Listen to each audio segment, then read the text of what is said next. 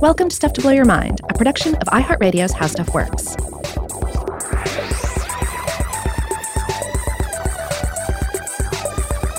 Hey, welcome to Stuff to Blow Your Mind. My name is Robert Lamb. And I'm Joe McCormick. And today I thought maybe we should start off with a little uh, "Don't do what Donnie Don't does." All right, tell you- tell us about Donnie Don't. Okay, so let's uh, let, let's see what Donnie Don't is doing and see if maybe we should don't do what he does. Uh, spot, try and spot the don'ts. So Donnie Don't is he's cooking up a big old mess of French fries in his deep fryer, and he eats all the fries while watching RoboCop three, and then it's time to clean up. So first of all, he realizes he is greasy all over from eating this big batch of fries, so he gives himself a good wipe down with some wet wipes. Then he flushes them down the toilet. Now it's time to get rid of the gallon of duck fat that he used to cook his fries. So what does he do? He pours it straight down the drain in the bathtub. Now, I think most of us can easily, I don't know about all of us because somebody's obviously uh, doing what Donnie Don't does, but I think most of us can easily spot the, uh, the Donnie Don'ts here. He's made several errors.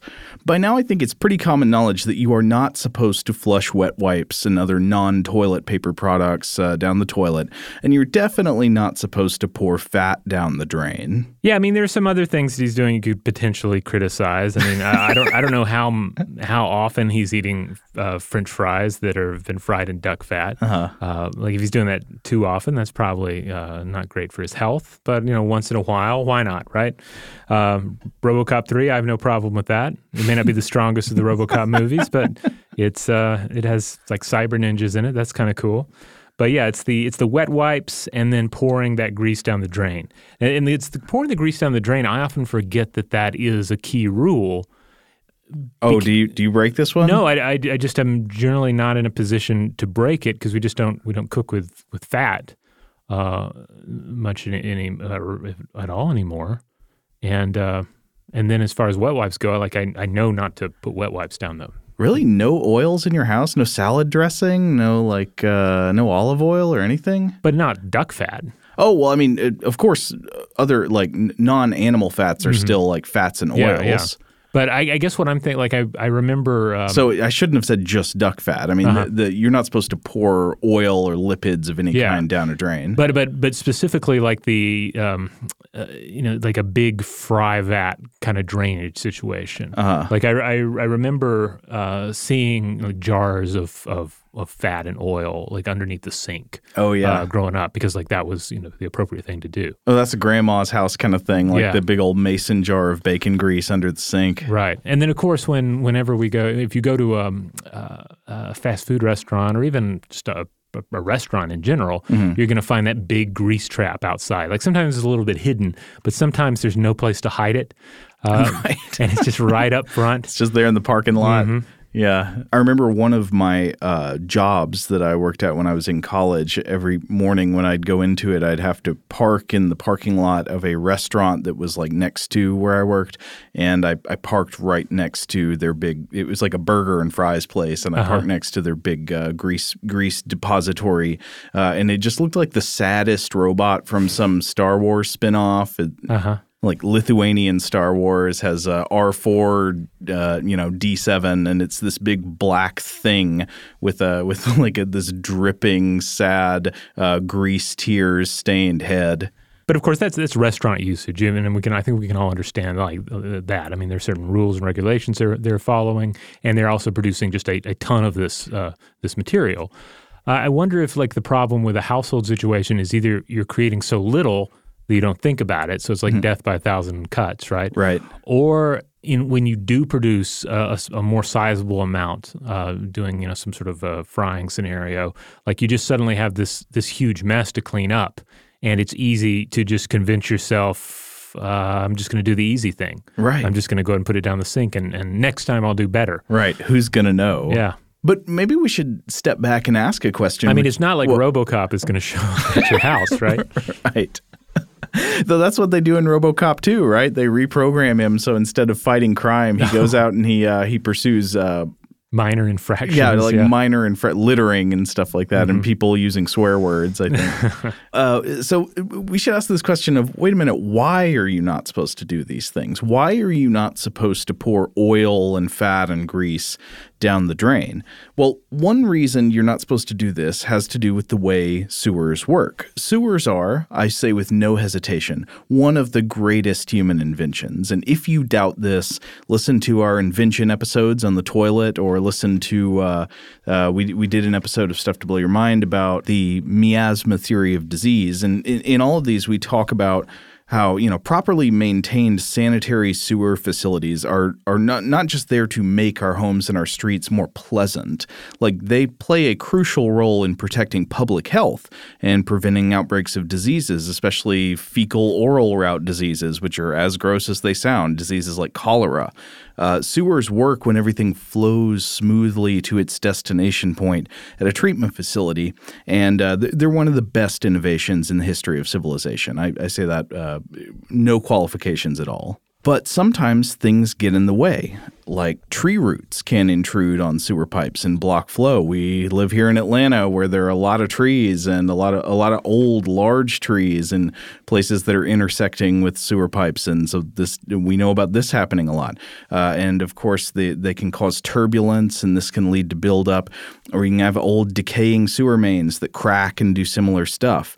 And sometimes blockages in these sewer uh, sewer pipes occur from the inside out. One of the most awe inspiring things that can block a sewer is what we're going to be talking about today. It's something that has in recent years come to be known as a fatberg. According to an article I was reading uh, by Kelly Oakes in New Scientist from earlier this year, uh, this term was apparently coined in 2008, but it became widely popular after news reports about a huge fatberg in 2013. And it, what it refers to is a giant solidified mass of stuff based on fats and oils that gestates in the heart of a sewer system feeding on things like wet wipes and floss and other trash, but especially on fats and the byproducts of fats, like cooking oils, uh, you know, uh, grease from cooking animals, all that stuff that uh, that people wash down the drain when they just either dump out oils they cook with, or just when they wash their dishes, and the oils that are already on the dishes come come off and go down the down the tubes. Yeah, and I understand that the, the like the the wet wipes, the floss, all of that can can sort of serve as a substrate, right? It's yeah. like a, a scaffolding on which this uh, this new uh, uh, mass will form. Yeah, and we'll talk about how it forms in a little bit.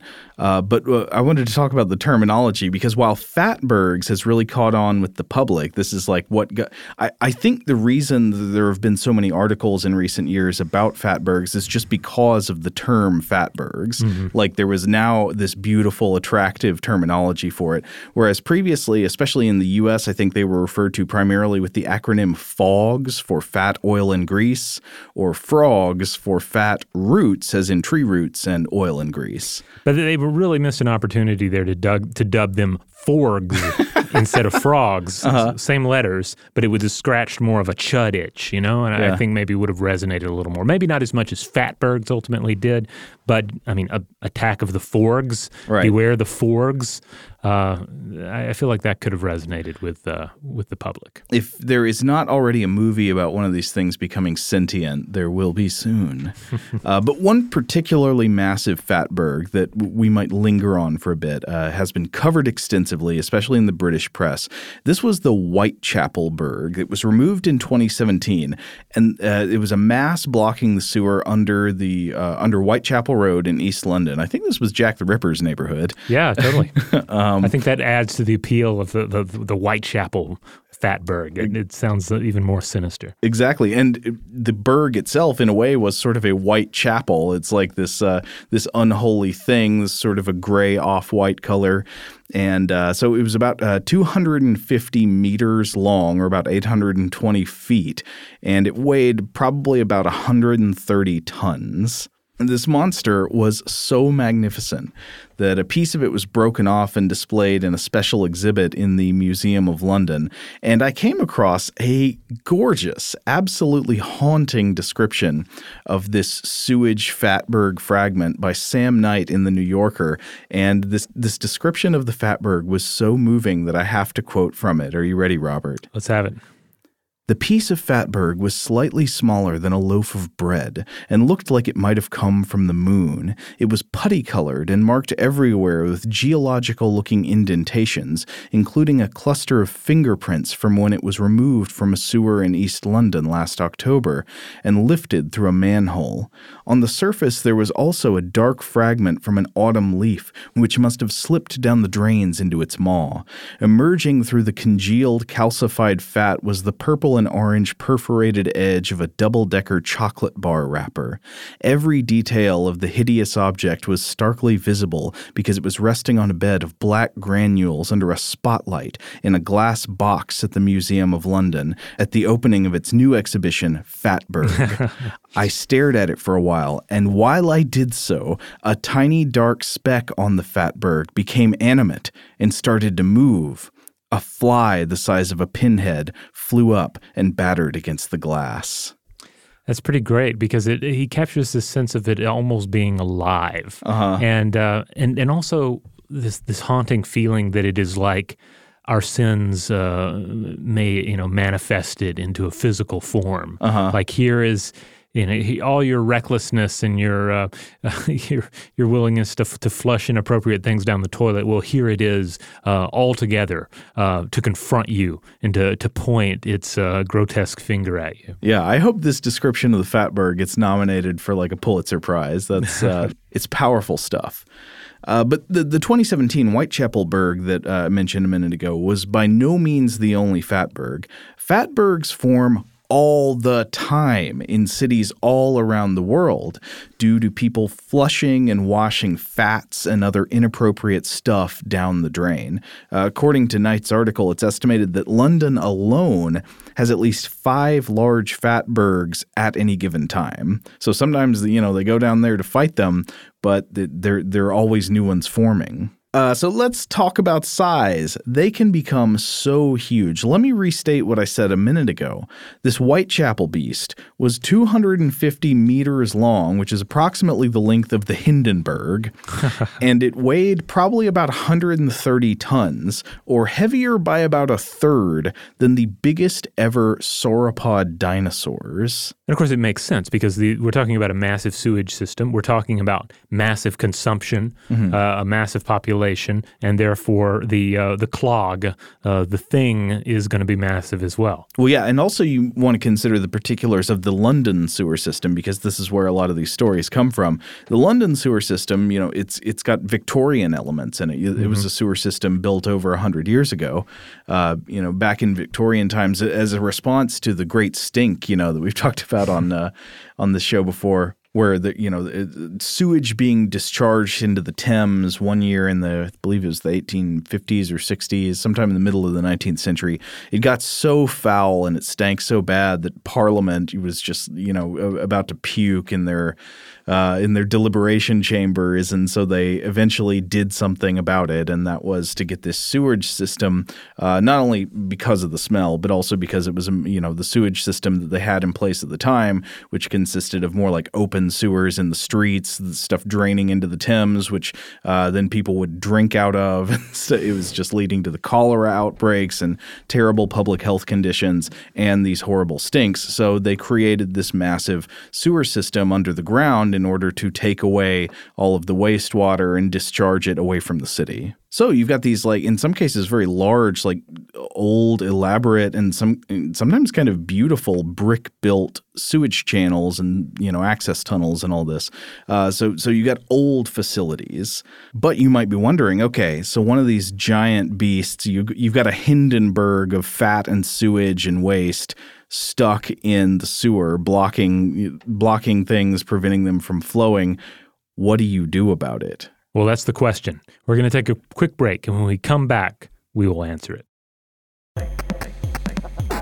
Okay, we're back. So we're talking about fatbergs. How do you fight them? You got one of these giant concrete fat conglomerations made out of uh, wet wipes and and dental floss and old you know wrappers of food and bits of plastic and of course all of these fats and oils and grease and sewage and waste.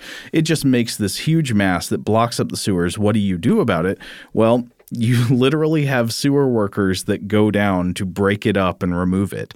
Uh, the the city sewer workers in London are known as flushers, and they have to fight these wicked villains. They have to go down and confront the Balrog in person. uh, and in uh, Knight's article in the New Yorker, he he talks about the the process of breaking up the Whitechapel mass. So, first of all, he says they've got to wear protection and they've got to have a breathing apparatus because this thing is, in a way, alive. It's got a lot of uh, life feeding on it. And as a result, it can let out sudden explosions of gas like hydrogen sulfide, which, of course, smells like rotten eggs and is the, uh, it's a common gas released as a byproduct of decaying organic matter. But it also releases methane and sometimes it can just blast out carbon monoxide, which can be deadly. So let's say you're outfitting your D&D adventure, the Flusher class, to go down into this dungeon and fight the monster. What uh, weapons do you want to equip them with? Well, probably not fire. Fire would seem like a bad idea. Oh yeah, yeah. that's uh, the, and and unfortunately they are not a magic using class, so they they don't have any spells available to them. I don't know. Is that a thing in D and D? There's some classes who can't do spells, right? Uh, yeah, I mean, it seems like there, there, are a lot of classes that have some sort of magical abilities, especially as they level up. But uh, yeah, this sounds more like uh, like fighter um, uh, material right here. You need somebody to go down and physically fight this physical threat and remove it. These are paladins.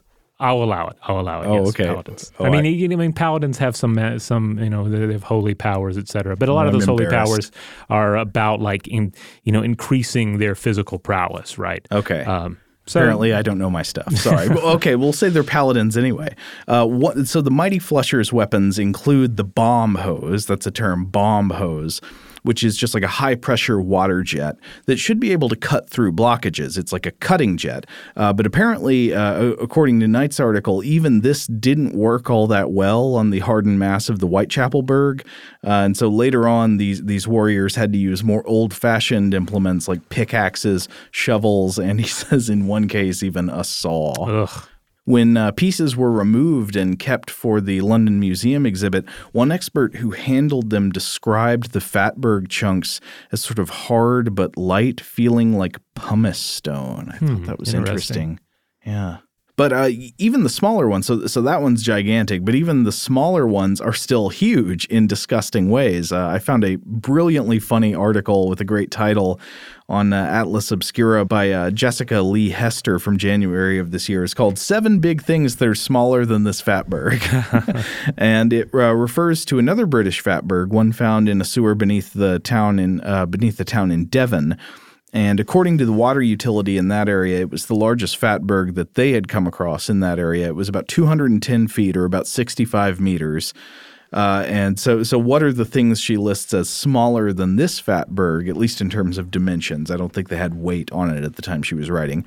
Um, so, smaller in terms of length was the above water surface height of the iceberg that sunk the Titanic, the tallest known ginkgo tree in the world, the Christ the Redeemer statue in Rio de Janeiro, uh, the Coney's Island or the Coney Islands Wonder Wheel, uh, the Statue of Liberty, the Roman Colosseum, and uh, Nelson's Column in Trafalgar Square, all smaller than this fatberg, which is not even the largest fatberg by a long shot. And she also pointed out something in, in her article that was just an interesting phrasing of things. Uh, it so, sort of echoed thoughts I'd been having as I was reading about fatbergs. In, uh, in Hester's words, quote, the chunky, gunky sewer cloggers are murky mirrors into the behaviors of people above ground because they hold all the stuff we flush and try to forget about, including cooking grease, napkins, floss, menstrual products, which don't belong in the pipes in the first place.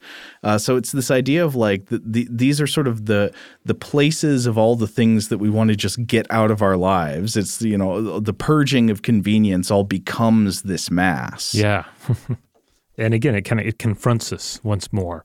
Uh, the, the horror is even greater because it is uh, it is a it's it's congealed into this this massive form. And I think maybe that is part of the like the psychological reason why people can't look away. Like why was there a museum exhibit about these things where everybody wanted to go see them? Mm-hmm. It's this fascinating uh, you know, almost kind of Freudian feeling kind of thing of like the, the, suppressed part of our culture and civilization. It's what's shoved down and covered up and not looked at, uh, almost uh, out of a sense of shame, and it becomes this stuff. And in a lot of our modern life is about uh, distancing ourselves from the reality of our waste, uh, from the reality of our dead, uh, mm. things of this nature. So, uh, so yeah, I think it, it definitely speaks to us on that level. Okay, maybe we should turn to the question of how. Like, how do simple bits of cooking oil and other fat turn into these mighty slumbering beasts, the, right. the monsters of the dungeon? Because it could seem almost magical, right? That yeah. it's it's it's like this thing has become alive down there. It is like one of these.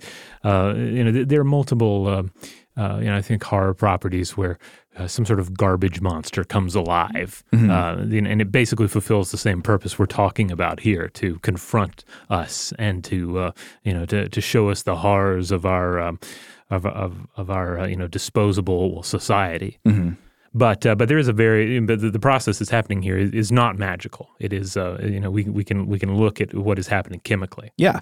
Uh, so obviously there's one extremely simple way. There are multiple ways here, but there's one extremely simple way that fat can end up blocking sewer pipes, and that's by congealing. Like if you ever cooked bacon, cook bacon in a pan, what happens? Well, the white solid fat in the bacon in the animal flesh renders. It turns into a fluid that runs around in the pan like water.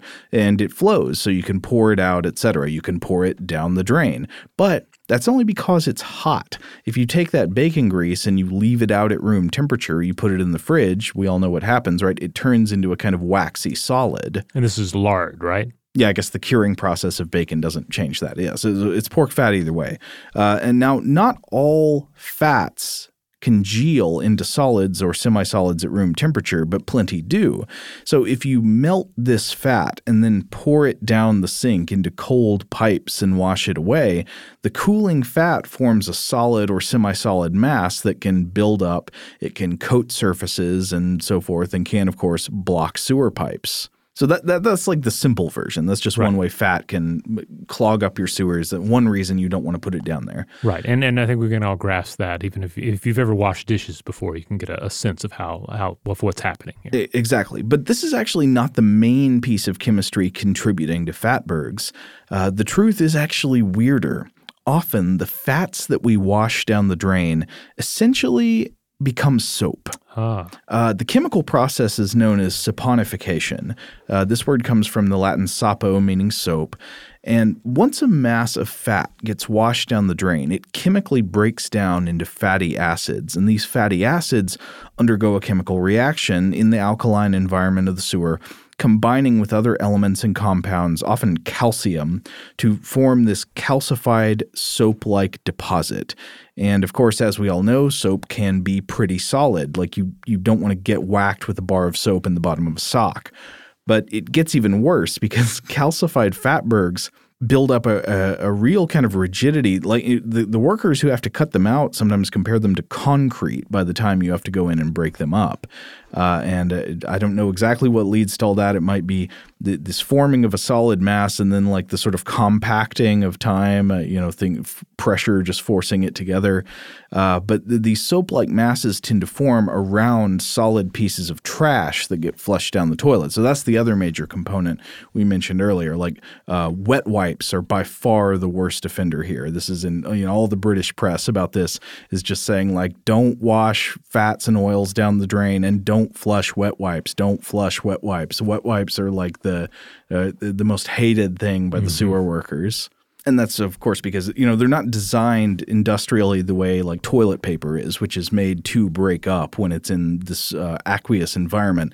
The wet wipes tend to not break up. They stick together and they form a sort of uh, binding or substrate for this nightmare soap of the deep on its way to becoming a berg i mean it makes me think of the of the, the science stories we've covered about uh, uh, uh, creating artificial, say, ears, where you have some sort of a scaffolding uh, on which you're gonna you're gonna build up like the you know the collagen mm-hmm. and create this artificial uh, piece of flesh. Mm-hmm. It's kind of like that process taking place in a foul sewer. But imagine that process is taking place where stuff just keeps flowing into it. So it just mm-hmm. keeps getting more solid material like wet wipes and more like binding soap like fat structure until it becomes an ear the size of the Hindenburg.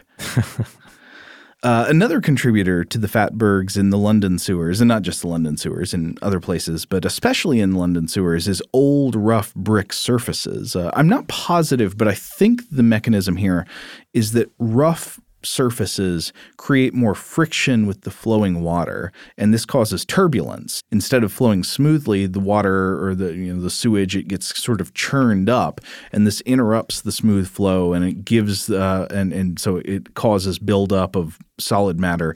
But also i think the rough surfaces just sort of give the wet wipes and other trash little crags to catch on and then, of course, once they catch on, other things can catch on to them, and it just builds up from there. Yeah, and and also, so these soap-like masses are not water soluble, meaning they're not dissolved by water.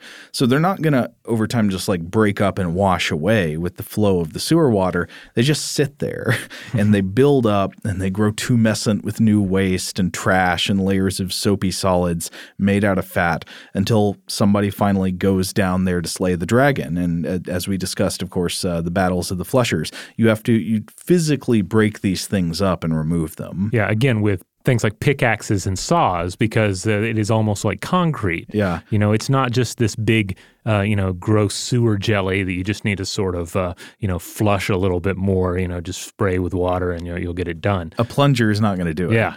uh, now, in some cases, I, I, do think these like water jet hoses can be used to cut it up. They just, uh, at least in the one case I was reading about, they weren't quite doing the job mm. and they had to resort to the old ways. Also, I just wanted to do a little uh, side note on saponification because what's happening here in the sewers is not exactly the same as, but it's somewhat analogous to uh, something that I'm very interested in that occasionally happens to human bodies in certain burial conditions.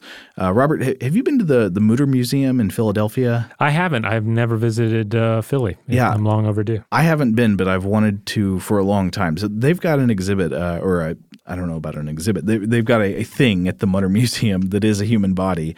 Uh, it's known as the Soap Lady. Do you know the soap lady? No, but I'm already horrified because I, I know enough about the Mutter Museum uh, to know that uh, a soap lady there is going to be a sight to behold. I think they've got a soap lady and a soap man. I've primarily read about the soap lady. So okay, original, they, those two should meet. Yeah, exactly. So it was originally believed that she was a woman who'd uh, lived in Philadelphia in the 18th century and had died of yellow fever sometime in the 1790s. But in 1986, they did some X-rays of the the body of the soap lady and uh, this revealed that she was wearing clothes with like buttons and pins that weren't manufactured in the US until around the 1830s. So it's now believed that she must have died later than was originally believed. But whenever she died in 1875, her body was exhumed from a local cemetery, and it was discovered that the corpse was encased almost entirely in a solid soap like substance and that she, she, was essentially a soap mummy. Oh, wow. If you look at pictures of her, she looks like a mummy. She looks like some of these, uh, like, uh, you know, sort of uh, dried, mummified, preserved corpses that you might find in the case of some of like the Andean mummies. Um, except that she has, except that like her features are less uh, defined and she's got a bunch of extra stuff around the outside of her body like almost like she's encased in some kind of uh, concrete or something. But it's not concrete. This substance in reality is something kind of like soap. It's not exactly soap but it's something known as adipocere also sometimes referred to as corpse wax or grave wax. Now i do think i remember reading about this uh, like years and years past in some you know texts on um, decomposition. Mm-hmm. Uh, yeah, there there's some interesting stories about the role of grave wax in uh, in like so one, one thing that corpse wax does when it forms around a body is that it can help preserve some of the elements within um, and this like keeps corpses from decaying like they would normally And so the formation of adipocere, I do believe, is it's chemically considered a form of saponification, like what's happening with the fatbergs in the sewers. So adipocere is this waxy substance that sometimes forms around dead bodies as they decay, particularly in certain kinds of burial conditions. Uh, and these environments tend to be alkaline, you know, like the, the opposite of acidic. They tend to be anaerobic, meaning without access to air, and they tend to be warm and moist uh, which are just you know that generally sounds like the kind of environments you don't want to bury bodies, but mm-hmm. you know some soil is like that. And I'm and I'm guessing at least some of these are going to going to match up with with sewer scenarios. I know we've talked before about some of the um, the organisms that can grow in a sewer environment uh, that really um, thrive in a in a like a low oxygen environment. Yeah, exactly. Uh, so freshly formed adipocere can be kind of soft and waxy, but older adipocere can more closely resemble something like concrete. I was reading a Live Science article about this by Wynne Parry, and the author uh, quotes an anthropologist from North Carolina State University named Ann Ross, and she says, "quote A lot of people say it's greasy." I always think of it like a thick cottage cheese consistency Ugh. because it's kind of lumpy also. So maybe not the, the grave wax or the grave soap, but the grave cottage cheese, right. cottage cheese of the dead. The corpse cheese. Yes. All right, well, on, on, that grotesque note, let's take one more break. And when we come back, uh, we have some other Fatberg facts uh, to roll through. And, uh, you know, maybe we'll talk just a little bit about, um, about sewer monster movies at the end of the episode. All right, we're back. Okay, so quite clearly uh, these things you don't want fatbergs in your sewers and yet they form in sewers under cities all over the world mm-hmm. uh, it's happening all the time because of this combination of like stuff that people shouldn't flush and fats and oils going down the drain, uh, which I guess is both variations of the same thing. You know, stuff that you shouldn't put down the drain is going down the drain. Uh, and uh, in the article I mentioned earlier, in New Scientist, Kelly Oakes uh, refers to a University College Dublin professor named Tom Curran who is uh, who works in this field, and uh, he, says that the major factors contributing to a sort of recent increase in fatberg incidents in London are, of course, like uh, larger populations in cities, so it's just more people washing more stuff down drains. Mm-hmm. Aging sewers yeah. contribute a lot. One factor is more dining out at restaurants because it appears that restaurants are responsible for a huge amount of the the fats and oils that go down the drain. Interesting. You know, I would have thought it would be more regulated with the restaurants. Uh, apparently, it's uh, in the UK at least it is not as regulated as some people think it should be. Or I don't hmm. know if that's changed recently. In the articles I was reading from the past couple of years, it's uh, I, I, think th- there's a problem with like last, a lack of specificity in regulations. Uh-huh. Like there are regulations that say restaurants aren't supposed to wash anything down the drain that would be harmful to the sewer system, but like it doesn't specifically say don't wash fats and oils down the drain. Okay. Hmm. Okay. And then the other big thing is, of course, trash that goes down the drain. But there's, you know, as we've already said, there's like one huge culprit here that's like 99% of the problem, and it's wet wipes. It just seems like that one would be an easier one to knock. It seems like that would be something we could solve. It's like if you use a wet wipe, no matter what you used it for, no matter how befouled it is, just put it in a garbage can. like maybe, like maybe it's easier uh, I mean, because you, you go to some, you know, you travel to, you know, to certain, you know, parts of the world where the, the, the sewer system can't even handle toilet paper, mm-hmm. and you get used to it. You know, like at first it may seem a little weird, like oh, you know, I I must wipe and then put the toilet paper into a receptacle. Uh, and, you know, it, it runs against what you've been doing, but you get used to it, and it becomes the new normal. I didn't even know that was a thing. Oh yeah, yeah. I mean, you travel. Um, I mean, it, it just depends on the on the sewage system. Mm-hmm. Uh, and uh, yeah, some just can't handle the the, the paper.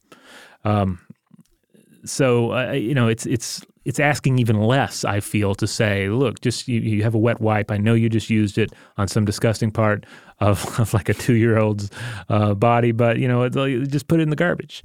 Uh, apparently, so I was reading in this same article that you know there are there are things that have proved effective and it's essentially regulating the stuff we're talking about. It's like regulating what restaurants can put down the drain and putting grease traps in place and all that uh, but then also doing like public education campaigns to get people to not put anything in the toilet other than human waste and toilet paper. And th- this has been effective in like dublin already uh, but it's it hasn't been effective enough everywhere. And, And I wonder if the problem is that, I mean, I would hope that in a campaign against fatberg, somebody has created, uh, with practical effects and costuming, an anthropomorphic fatberg creature, you know, or even like a, you know, like thinking about. I, mean, I know we both love uh, good like paranormal cop exploitation films from years past, like Maniac Cop and so forth. And there was that cool trailer for what was it, Melt Cop or something. melt cop yeah. like they could make Fatberg Cop, and so Fatberg Cop is this like. Uh, you know, anthropomorphic fatberg in a police uniform uh, that, that comes to your apartment or your restaurant and chastises you for your uh, you know destructive ways. Fatberg Cop versus Fluke Man is the, the next big crossover hit. Oh yeah, or their their buddy. It's a buddy cop. Oh yeah. Wait, this is making Fatberg's the hero. You're doing it backwards. Well, no, the Fatberg, in the same way that the Fatberg confronts us, Okay. Fatberg becomes the hero. Like he's a cop made out of Fatberg. raising consciousness about the need to destroy his own kind. Well, no, it's not. you know, he's like uh, he doesn't want to be in Fatberg form. You know, maybe I don't know. Maybe he was previously human. I don't know. Maybe Oh, he just took on human consciousness. Maybe it's kind of a you know swamp thing, swamp man uh, kind of a scenario. Yeah. Why don't they look? uh, but yeah, I mean, it, it can be hard to get people to behave. You know, it's like it's just usually pretty easy to get away with flushing and draining things you shouldn't because who's going to catch you? Something that is momentarily your problem is now just gone, it's purged, and it becomes instead like a small part of a big problem that is everybody's problem. It's not your problem right now. Right, and of course, this. I mean, there's so many other things. Uh, uh, in the world that can fall under this category. This is the tragedy of the commons. Yeah. I mean, it's you know people have shared common resources that they all need. Uh, the biggest one probably is like the natural environment. Right. It's uh, you know supposed to be something that is uh, of common access to everyone, but in fact there are individual actors who overexploit and foul and cause damage to this common resource resource that should be shared by everybody because it's momentarily convenient for them and they can get away with it. Uh, it's one of the most crucial flaws in human psychology that we exploit common resources this way. And in that way, I, I do think we should think about sewers as a type of commons, just like we would think about like the oceans, the rivers, the air, the environment. Sewers mm-hmm. are a common shared resource among all the people who use them who, and should be treated as such. Yeah, even though it's definitely that kind of thing where we don't want to think about it and we try not to think about it unless it's broken. Right. Well, apparently, when the London Museum was running this Fatberg exhibit, it had a plaque on the wall that read as follows The size and foulness of Fatbergs makes them impossible to ignore and reminds us of our failings. Oh, that they do. It seems like something that should be inscribed over, like the, I don't know, over, over the door of like a Puritan church from the 1700s. But I, I should also point out, I was reading that uh, at this same museum exhibit, they sold something called Fatberg Fudge. I guess Oh. this was in the museum cafe. I mean, or I should have known they'd have to have something like in the cafe or the gift shop to line up with it. yeah. Literally a sweet treat modeled on a Fatberg brick with raisins to represent flies. Oh. You know, uh, mentioned earlier, uh, you know, that of course London isn't the only city to have to deal with this. Uh, obviously, there are other large metropolitan areas uh, that uh, that are plagued by fatbergs. And I was reading uh, a Nat Geo article uh, titled "Huge Blobs of Fat and Trash Are Filling the World's Sewers" by Erika Engelhaupt. And this was a, really nice article as well. If I remember correctly, the the the lead uh, said that uh, you know in, in one part of the city someone flushes a wet wipe, in another part of the city someone flushes some oil. When those two meet, a baby fatberg is born. um, so I, I, I applaud uh, uh, the the the, uh, the the writing in this article. Uh, but um, uh, Engelhaupt points out that in New York City. Uh, according to the city's 2016 State of the Sewers report, grease causes 71% of sewer backups in the city. Yep. Uh, and then, and, and as a and as a result, uh, New York City spends 18 million spent 18 million dollars over a five year period fighting fatbergs. But even in smaller U.S. cities, uh, you can see um, you know the, the local government having to blow like half a million dollars a year to battle these buildups. And uh, another interesting thing that Engelhaupt uh, pointed out, though, was that um, there was a particular uh, River Thames uh, project with um, Argent Energy. Uh, to potentially harvest fatbergs and turn them into renewable fuel. And this is pretty sensible if you think about it. I mean, all that oil going down the drains, uh, you know, it should be going somewhere else, uh, such as in the case of restaurants into grease traps, um, which are, and, and, sometimes grease traps are, are pilfered for this very reason because their contents are valuable in a sense. Mm-hmm. Uh, and, and, and there are also parts of the world where, um, you know, essentially sewer oil is is reclaimed and sort of sold on the black market as, yeah. you know, kind of like sewer oil. But um, I think this has been done with some of the British fatbergs. I don't think all of them. I'm I'm not sure, but yeah, I think at some point some of them have become biofuel. Yeah, I mean, and, and it seems like a logical alternative to the typical fates for a fatberg, which are, I mean, if it, except for the rare pieces that go to the museum to Yeah. become art, uh, you know, other stuff it's either being hauled off to a landfill or it's broken up so as to better diffuse into the sewer system. Um, so yeah, to, to whatever extent you could, I mean, obviously you want to prevent the fatberg to begin with. You don't want to have to to toil with it.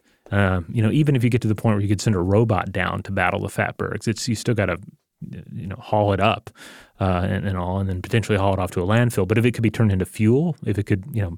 Uh, uh, power the DeLoreans of the future, then uh then that sounds like the way to go. Well, I do think it is a good idea to turn these things, as long as they are still being made, into fuel.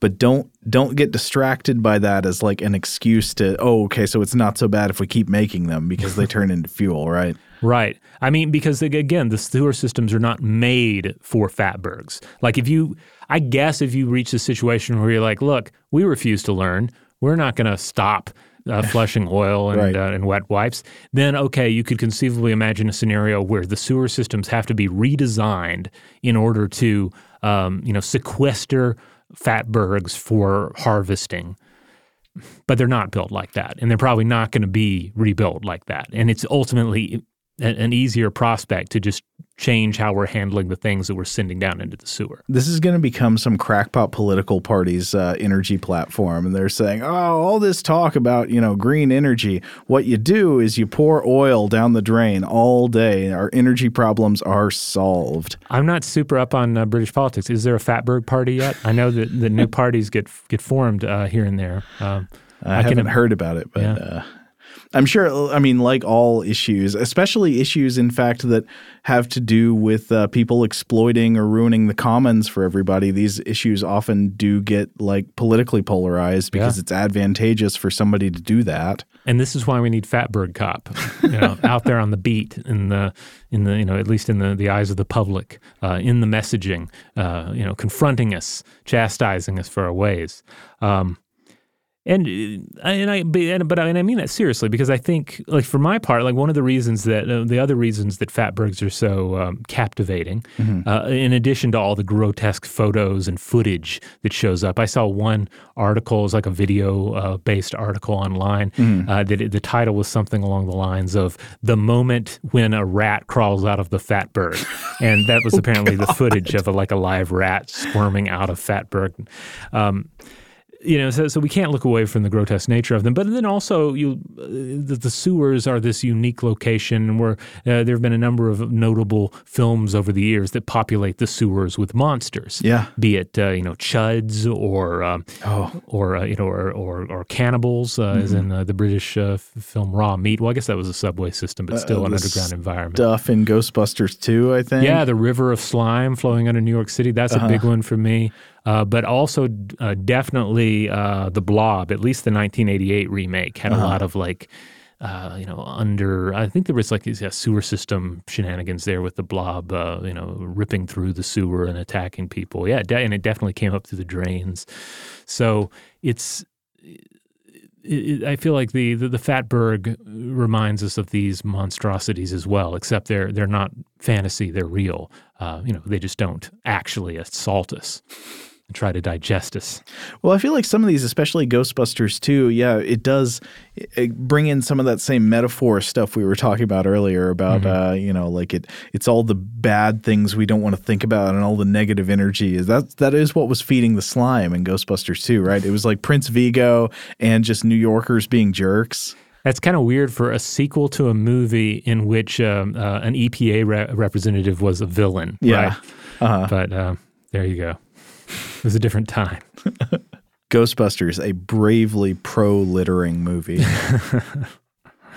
All right. Well, there you have it. Uh, Fatbergs uh, for you.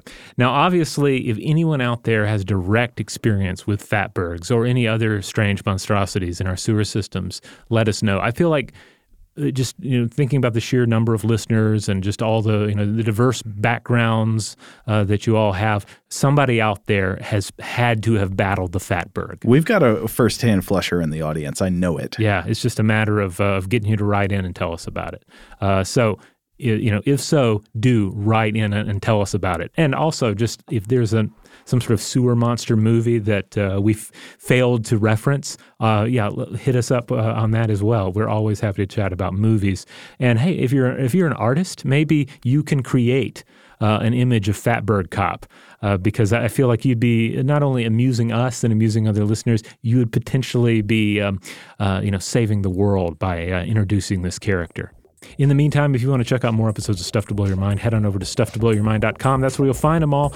You'll also find out links to social media accounts, uh, as well as our link to our t shirt store. But ultimately, the best thing you can do to uh, support the show is to just make sure you, you rate and review us wherever you have the power to do so, wherever you get this podcast. Huge thanks, as always, to our excellent audio producer, Tari Harrison. If you would like to get in touch with us directly with feedback about this episode or any other, to tell us about your battles with the Fatberg, to suggest a topic for the future, to suggest a guest, or just to say hello, you can email us at contact at stufftoblowyourmind.com.